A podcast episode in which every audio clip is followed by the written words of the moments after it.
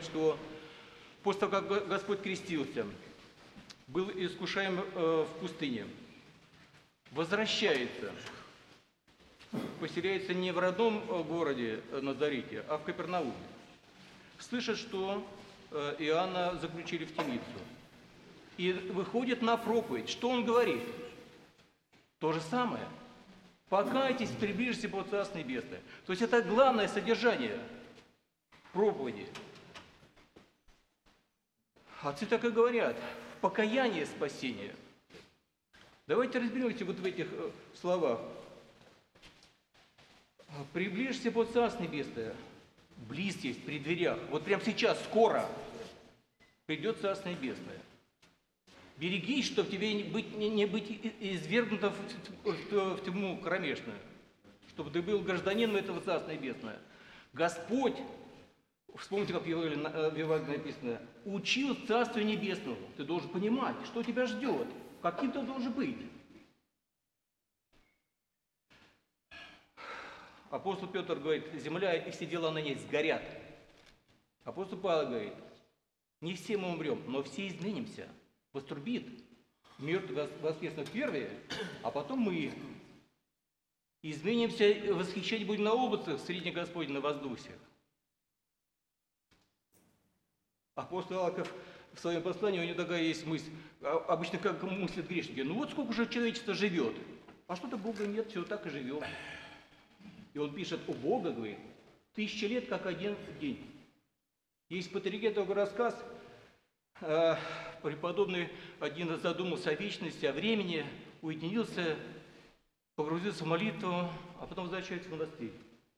Вроде монастырь тот, а и не тот. А братья вообще все другие. А где игумен говорит, нет такого игумена. А ты кто? Ну вот я такой. Подняли записи, да, несколько веков назад ушел один в уединение и пропал. Вот человек умирает, ему 90 лет, спроси его, когда родился. Вчера. Вчера родился. А если ты умираешь, это вообще другое время. Вот ты даже со времени Авраама один день прошел, все уже страшный суд. Поэтому вчера родился, сегодня умираешь, завтра страшный суд. Вот они реальность какие. И это по поводу того, что близ, при дверях Царства Небесное, вот оно скоро. Это реалии совершенно конкретные. Теперь что такое покаяться? В греческом метаноиты. То есть это, а, многие знают такое слово метаноя, э, изменение, покаяние. У греков изменение ума. Мы воспринимаем это правильно, что это изменение в результате э, того, что человек кается. А каяться значит переживать, плакать, рыдать, молить Богу, переживать об этом, о грехе он, как апостол пишет Павел, печаль по Бозе, покаяние, то есть изменение, не раскаянное, неизменное соделывает. Да, вот это изменение метаноя, она в результате переживания, покаяния происходит, а больше никак. В беседе с, Никодимом Господь говорит, если никто кто не родится водой и духом, не сможет найти Царство Небесное.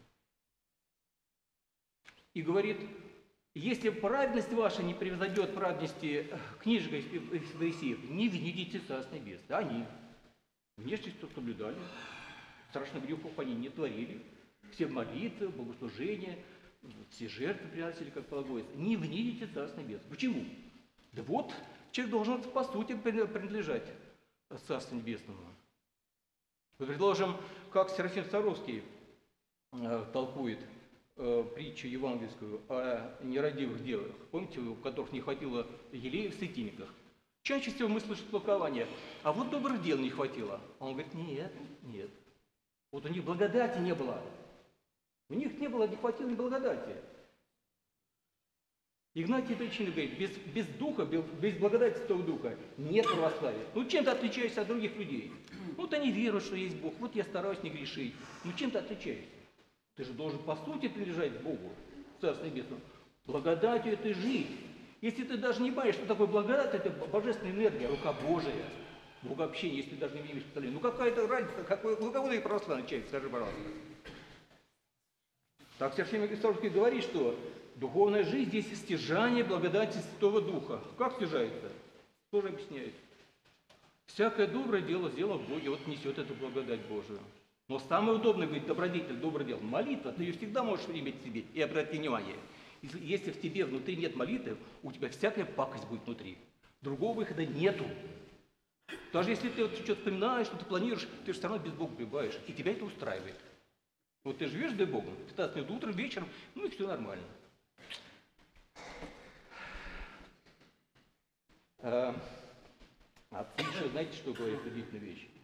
Даже святые, вот когда происходит разлучение души и тела, даже святые ничего не могут приложить к своему подвигу. Вот ты жил, грешил на земле с душой и телом И как только это разлучение происходит души и тела, все, пока и невозможно. Даже святые к своему подвигу ничего не могут приложить. Не лукаво суть, духом пламени- пламенейте, Господу служите. Аминь. Це всі, осія душі, всього